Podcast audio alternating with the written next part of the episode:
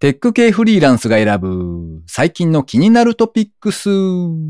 今回は237回目の配信となります。太郎さん、私、あなたを好きになってしまったみたい。でもあなたには奥さんが。花子さん、大丈夫です。僕の愛はマルチスレッドで非同期処理が可能です。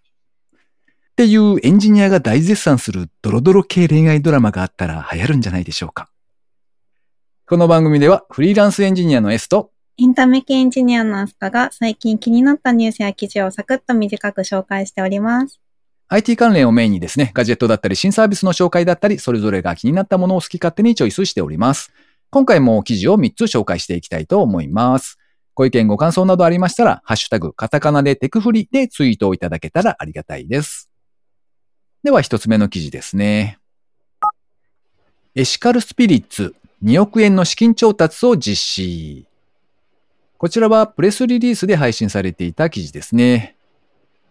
廃棄素材を使用したクラフトジンの生産や再生型蒸留所を運営する蒸留ベンチャー。蒸留はあれですね。蒸留酒、お酒のあの蒸留ですね。蒸留ベンチャーのエシカルスピリッツ株式会社は約2億円の資金調達を実施したと発表しました。こちらの会社はですね、日本酒の生産の過程で最後に生成されて、本来は廃棄されてしまう素材、酒粕を再利用したジンですとか、もしくは普通は廃棄されてしまうコーヒーの出し殻ですね。そういったものを再利用したジンなどを製造、販売されている会社ですね。調達資金は現在建設を進めている新たな再生型蒸留所と海外を拠点とした販路拡大に投資する予定だそうです。なかなかこう、いらなくなったものというか、あの、再生して利用するという、あの、なんて言うんでしょうね、エシカルな仕組みというか、まあ、そんな会社があるんだなと思ってですね、ちょっと紹介してみました。うんあの、サイトを見てみたらですね、オンラインストアもあって、あの、ものによっては、まあ、1650円のジンとか、それから、だいたい5500円とか、それぐらいの値段ですね。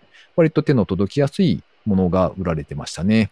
ほうほうスカさん、ジンって飲んだことあります？っていうか、好きですか？うーん正直、クラフトジンっていう言葉はよく、なんか耳にはしますよね。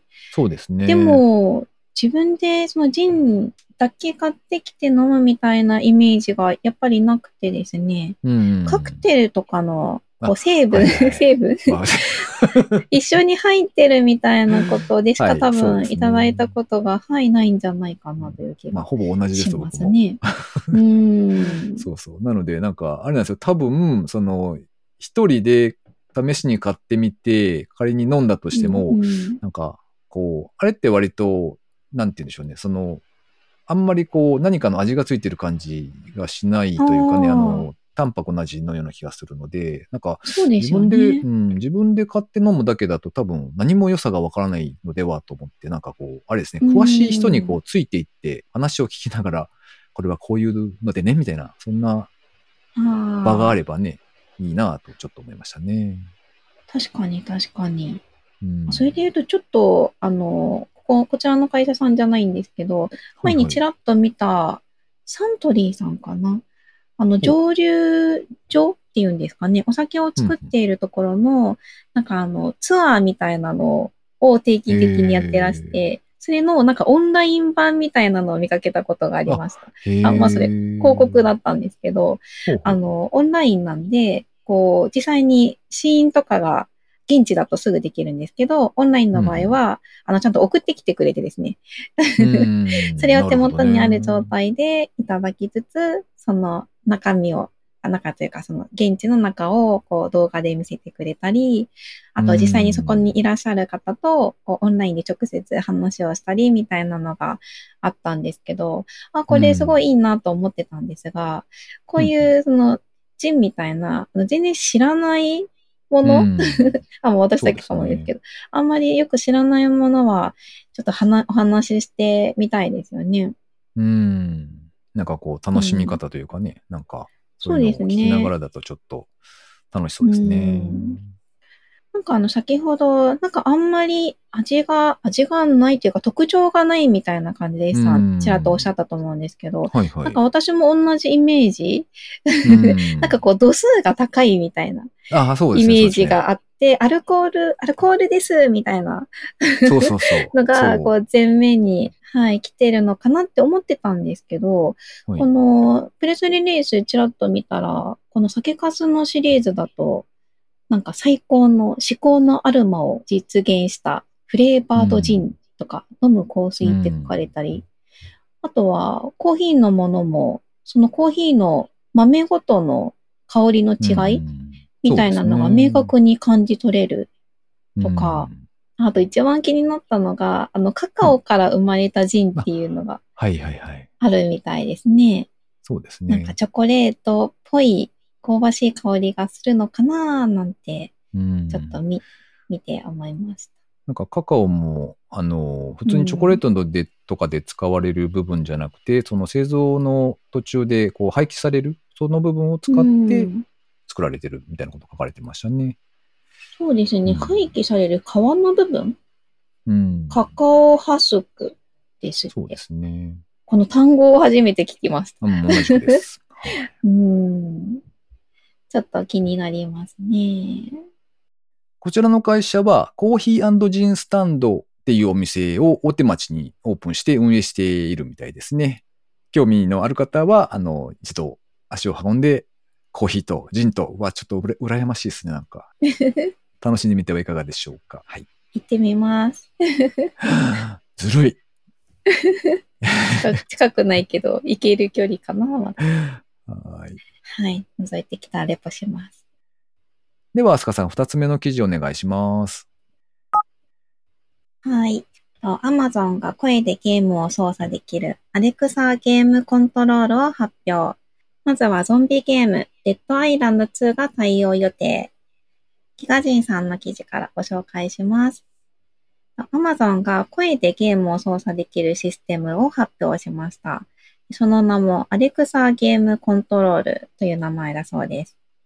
で、このアレクサゲームコントロールなんですけど、えっと、パソコンだったり、Xbox でまあゲームとかする機会があると思うんですけど、で、あの、ヘッドセットとかをつないでいただいて、でもそのまま喋ってコントロールすることが、まあ、利用することが可能な状態になるそうです。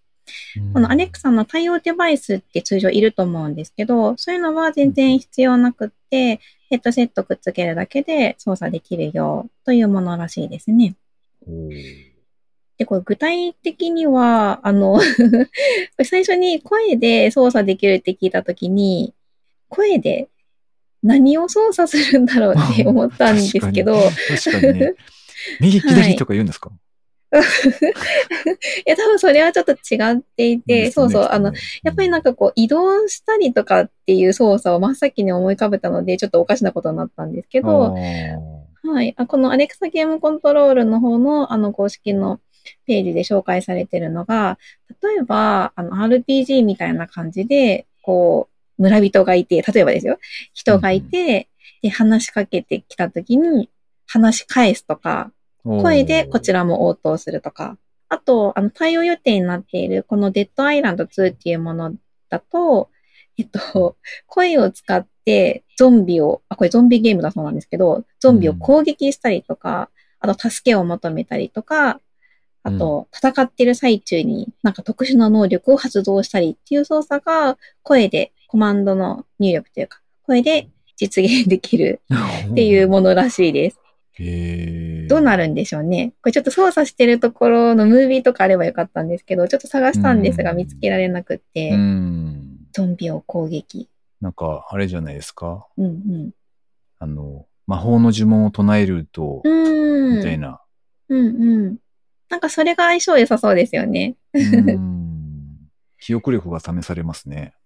あ、そうか。操作じゃなく長い呪てあ確かに。なんかそれはある意味本物ですね、ゲームというより。その勉強して魔法を覚えないと魔法が使えない的なあ。あ、確かに確かにそうですね。ねえ。それもちょっと面白いですね。あうん、の、そうですね。没入感というか、うんあの、こうちょっとリアルに感じられる要素になるのかなと思ったりしました。そうですねうん。あと、ちらっと思ったのが、あの今のゲームってほとんどボイスチャットとかで通信ね、あの、一緒にプレイするときにボイスチャットでやり取りとかすると思うんですけど、うんなんかそれとどうやって区別つけるのかなって思ったんですが、うん、一応、応、あの、それの対策というか、ちゃんと用意されていてまあなんか選べるみたいですね、設定で。基本、あの、アレクサの通常のデバイスと同じように、何か最初に言ってからコマンドみたいなことを言うか、はいはい。あとは何か設定をすることで、あの、シームレスにというか、その設定が何かっていう具体的な例が書いてなかったんですけど、うん何かやる、何か設定をすることで、こう、特に特定のことを言わなくても操作できるようなモードもあるみたいな感じで書いてありましたね。まあ、その辺どうやって判断しているか、はい、気になるところですが、うんちょっと面白い機能だなと思いました。はーい。では最後3つ目の記事ですね。Spotify 国内における広告ビジネスを拡大。こちらはプレスリリースで配信されていた記事ですね。日本国内でも Spotify のあれですね、広告のサービスが少しずつ拡大していくよというプレスリリースですね。Spotify は音声広告のマーケットプレイスである Spotify オーディエンスネットワークですとか、えープランニングからレポート作成、効果測定といった一連のソリューションを提供するポッドキャスト広告テクノロジー、ストリーミングアドインサーションですとか、もしくは特定の市場における音楽とポッドキャストの広告を簡単に購入できるセルフサービス型の広告マネージャー、Spotify アドスタジオなどを展開しているそうなんですね。で、これらの広告の技術的なものが、あの、世界だと使えるんですけど、今、日本国内では使用ができないと、そういう状況らしくてですね。で、今後2年間で日本国内の広告営業チームの人員を現在の5倍に増強しまして、これらの広告サービスをあの順次展開していくと、そういうことみたいですね。なので、Spotify を楽しんでいる無料ユーザーの方々、自分も含めですけれども、今後広告がどういうふうに変わっていくかちょっと楽しみだなと思ってピックアップしてみました。うーん。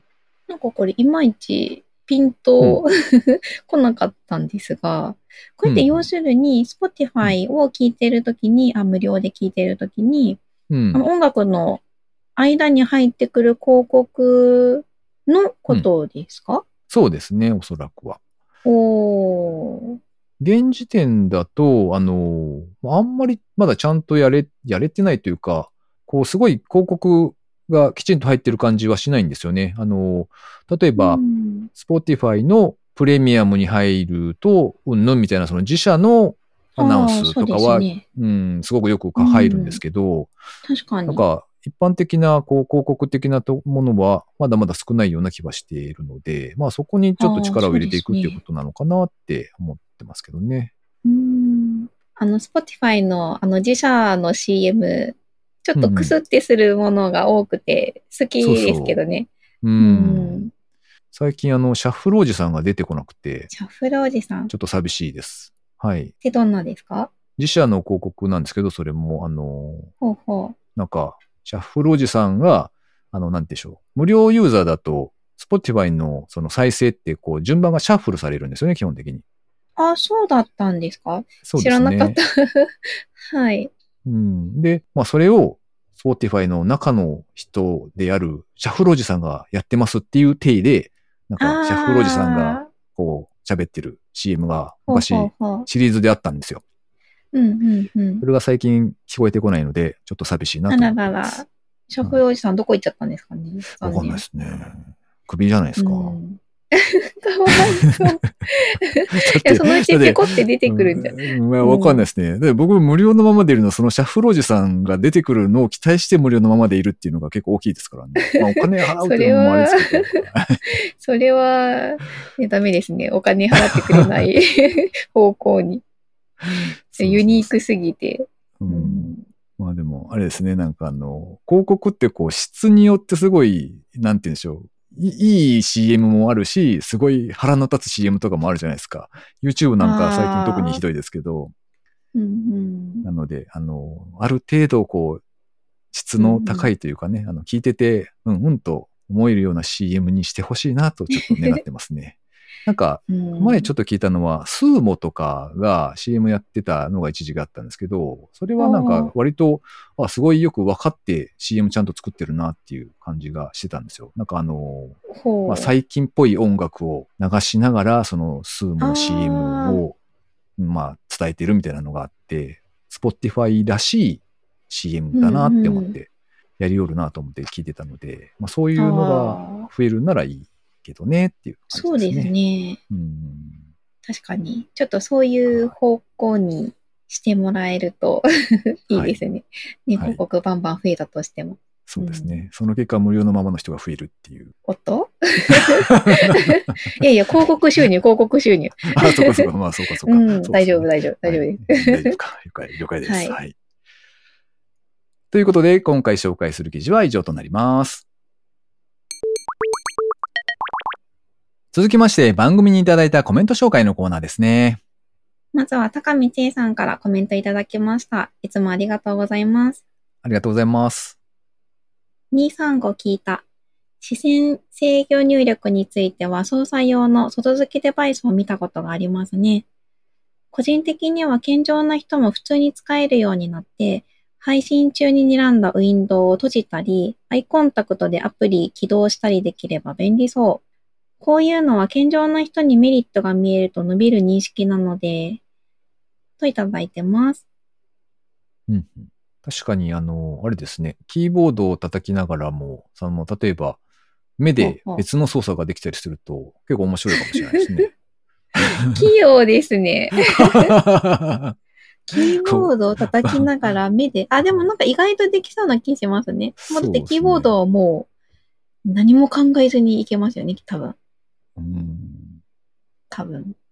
多分。いや、どうだろうな。意外と見てるのかな 意外と、うんうん。なんかすごく疲れそうですね。そう、そうですね。頭がすぐフル回転になりそうそうそうです。うん。あ、でもあれじゃないですか。あの、例えば視線でこうマウスを動かせるんであれば、あの、キーボードでは操作をしながら、でも、あの、マウス触らずに、うんうん。マウスを動かしたらめっちゃ便利じゃないですか。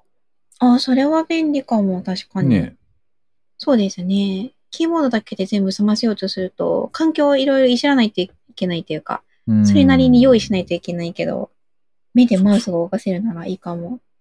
ですよね。うんそれだ。それが ちょっと、ちょっと気になってきました。便あの、ああったら意外にこう、うん便利かもしれないですよ。そうですね。目が泳いだら、ふわふわっていっちゃうんですよね。うんそうかもしれないけど。なんか、うんなんか、なんかあるんじゃないですか。こう、細めにしたら、細めにしながら目を動かすと、いや、違うな。なんでもないです。まあなんか一回はやってみたいですね。そう、そうですね。なんかになんかいいかもしれない。はい。続いて、はじめ浜田さんからですね。いつもありがとうございます。ありがとうございます。235回拝聴ファミマでの作業分析、私も気味悪さを感じましたね。店内だけとはいえ発信機をつけてっていうのは嫌だな。うちも来年娘が成人式で、振袖の電話、郵便が山のように。そんなことするならお金あげるから旅行でも行けば？という冷めた我が家なので全部無視ですが。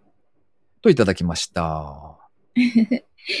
そうですよね。振り袖高いんですよね。レンタルしても。うん。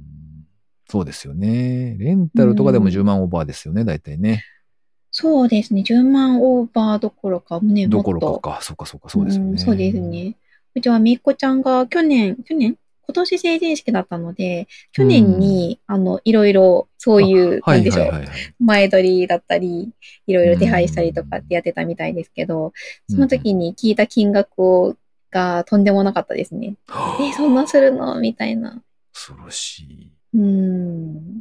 うちはもうレンタルすらせずに写真スタジオの中で撮影のみっていう感じだったので、うんううんんと多分6万弱とかそんなもんですね。あ、それにしても安いですね。うんいいですねまあ、その場で、うん、ちょっと来てうん、撮影して、その場で返すっていう感じなので、だとは思うんですけどね。なんかそれはそれでいいですよね。あの、お安く済むし、あと選べるじゃないですか、その場で。うんそうです自ね。分で見て。うんうん。なんか、一応事前に、その、この着物がいいっていうのは予約して、で、しばらく経ってから撮影みたいな感じでしたね。あの、2週間以上前に予約入れてくださいみたいな感じで言われました。ああ、そうですよね。うんでも、あれですね。浜さんの娘さんは、どっか旅行へ行くんですかね、じゃあ。その、そのお金で旅行に。それはそれでいいな。でも、でもあれか。あの、6万ぐらいだったらちょっとそんなにいけないから。あれですね。30万ぐらいあげないと。さ30万だったら、でも、国内旅行で30万円ってよっぽどないんじゃないですか？ああ、そうか。確かあ、どうなんだろう。国内の方が高いんですかね。あんまり旅行に行かないんで、そうですね。雰囲気がわからないあのですが。多分、高いとこは高いんじゃないですか、きっと。うん超高級旅館に泊まれる気がする。30万円もあったら。そうですね。うん。では続いて、村ぴょんさんからいただきました。いつもありがとうございます。ありがとうございます。私もスーパーでバイトしていた時は、飲料補充業務が一番しんどかったですね。当時そのロボットがあれば欲しかったくらいです。すべて完成品のプログラムコードが入ってるなんて、要件定義などの上流工程からコードの細部まで構想を組み立てているのでしょうか？姉が静電のフリー袖などの準備に時間をかけていたと聞きました。フリー袖ってすごいんだなと思いました。といただいてます。あれ、S さんってコンビニでバイトしたことありますか、確かちょっとだけあったと思いますね。おー。短期間すぎてあんまり覚えてないですけど。あ、まあコンビニというかスーパーとかですかね。ああ、スーパーも一応ありますね。おす、すごい何でもやってますね。いやいや、でもね、なんか、本当にうんなんだろう。スーパーでのバイトは僕もちょっとだけやったことがあるんですけど、あの、あれですね、えっと、うんうん。新規オープンするスーパーとかに、こう、裏方の作業員として送り込まれる バイトでしたね。うんわかるような、わからないような。通常とは何が違う？うん。あの、オープン時点ってこう、いつもよりも人がたくさんいるので、なんか、うんあのなんて言うんでしょうね。こう、臨時の作業員とかをこう、ほうほう。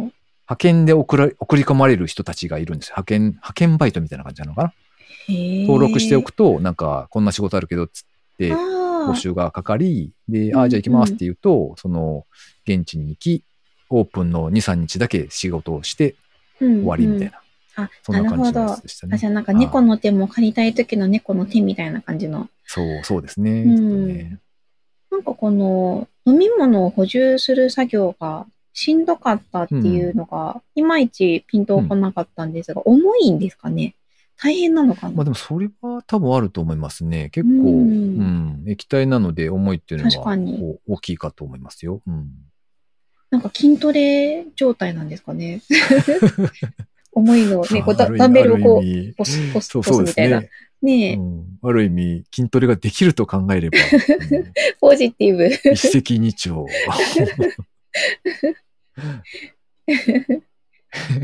筋トレの機会をロボットが奪ったと。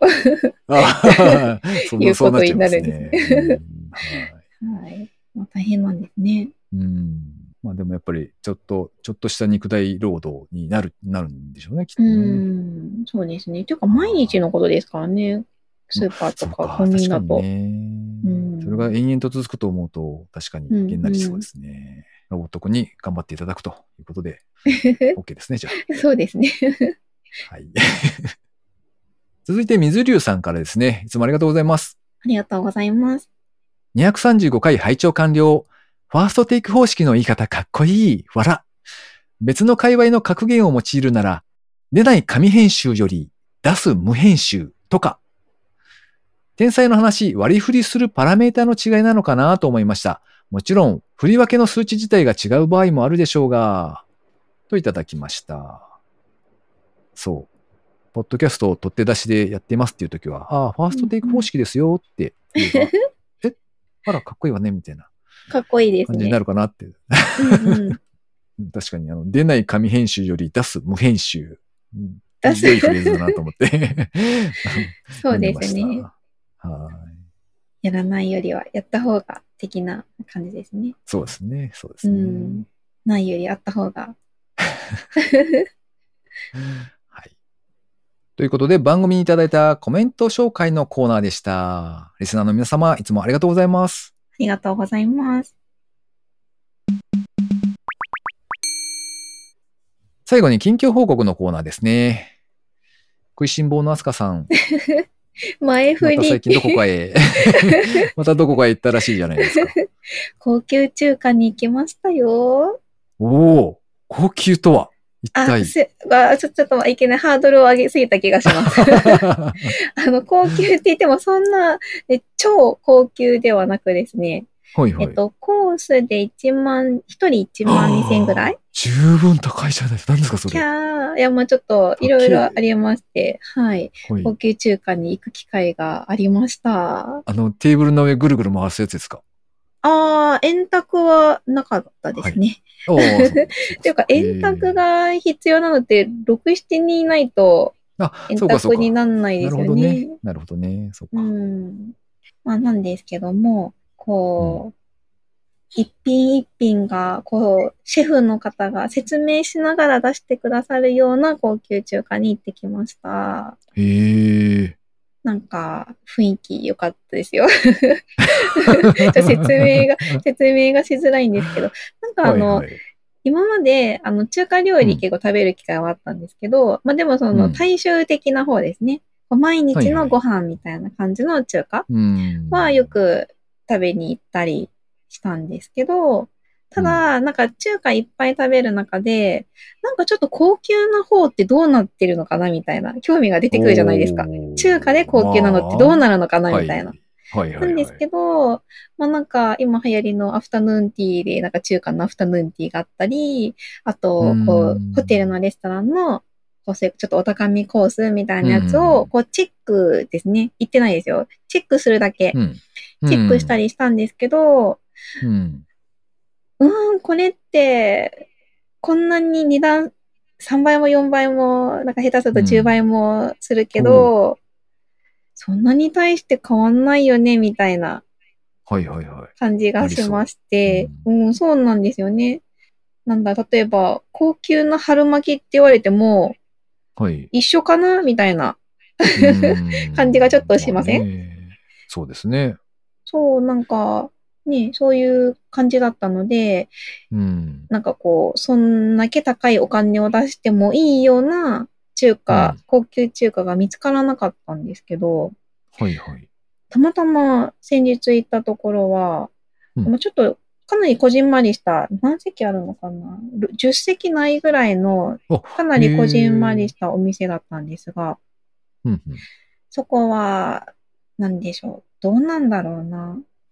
まあ、一品一品出してくれるような、まあ、フランス料理とかのフルコースみたいな感じでちょっとずつ出してくれるところだったんですけど、うんうんあの、どれも一個一個がすごく手が込んでてはい。美味しかったですよ。お値段全然的に満足。満足でした。よかったです。へえ、いいですね。なかなか。うんあのー、そうそう、それだけの金額をね、ちょっとうんうん。払って楽しもうっていう機会はなかなかないと思うんで、へえいいなと思って今、お話聞いてました。美味しかったです。食いしん坊ですね。そうですね。てか、味の説明難しいですね。あんまあまあそうですよね、確かにね。うんなんかあれですか、高級食材とかが使われてたりするんですか？あ、いえ、食材的には高級、すごい高級ってわけではなかったと思いますよ。そういう意味だと。まあ一応その、有名どころのその北京ダックと北京ダッか、クとか、はいはい。うん、あの、フカヒレとかうん。ありましたけど、うほう。のーまあお値段、まあそこまで高くないっていうのもあるんですけど、うん。めちゃめちゃいい素材を使ったから値段が高いっていうよりは、手間かかってますって感じでした。へー なんかそれが良かったですね。なるほどね。うん。そうあのか。お店でいいっすねしか、はい、食べれないお味ばかりでした。おー素晴らしい。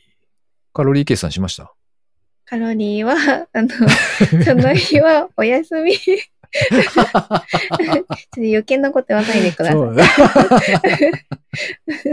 失礼いたしました。はいそうですよね。そうですよね。そうですねはい楽しかったと、はい美味しかったと、美味しかったという。話。はいはい。はい。了解でございます。はい。じゃあ S さんは最近どうでしたか？えっ、と、最近はですね、なんか、割と忙しいまま何もこう、なんて言うんでしょう。うんうんエンタメ系とか、もしくは開発とかうんうんできてないなっていう感じなんですけど、うんちょっと息抜きようと思った時にですね、あの、アマプラでうんうん見ていた映画が、あの、グリーンブックっていうやつを見たんですよね。うんうん、いいですよね、あの映画。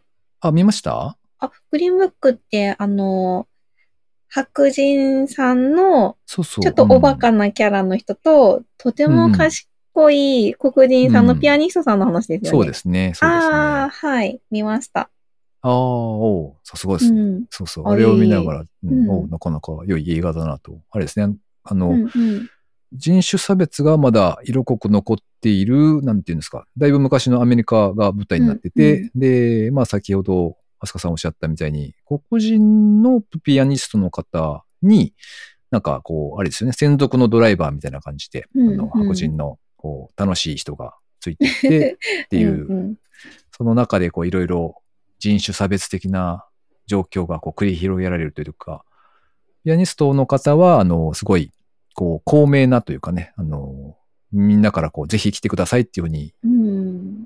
言って呼ばれるんだけれども、行ってみると、なんか、あ、ダメダメ、トイレはそっちじゃないの、こっちでお願いしますみたいな、あの、すごいひどいところに案内されたりとかね、そういう人種差別が残っている世界のお話ですね。で、なんか、実話を元にして作られた映画ですね。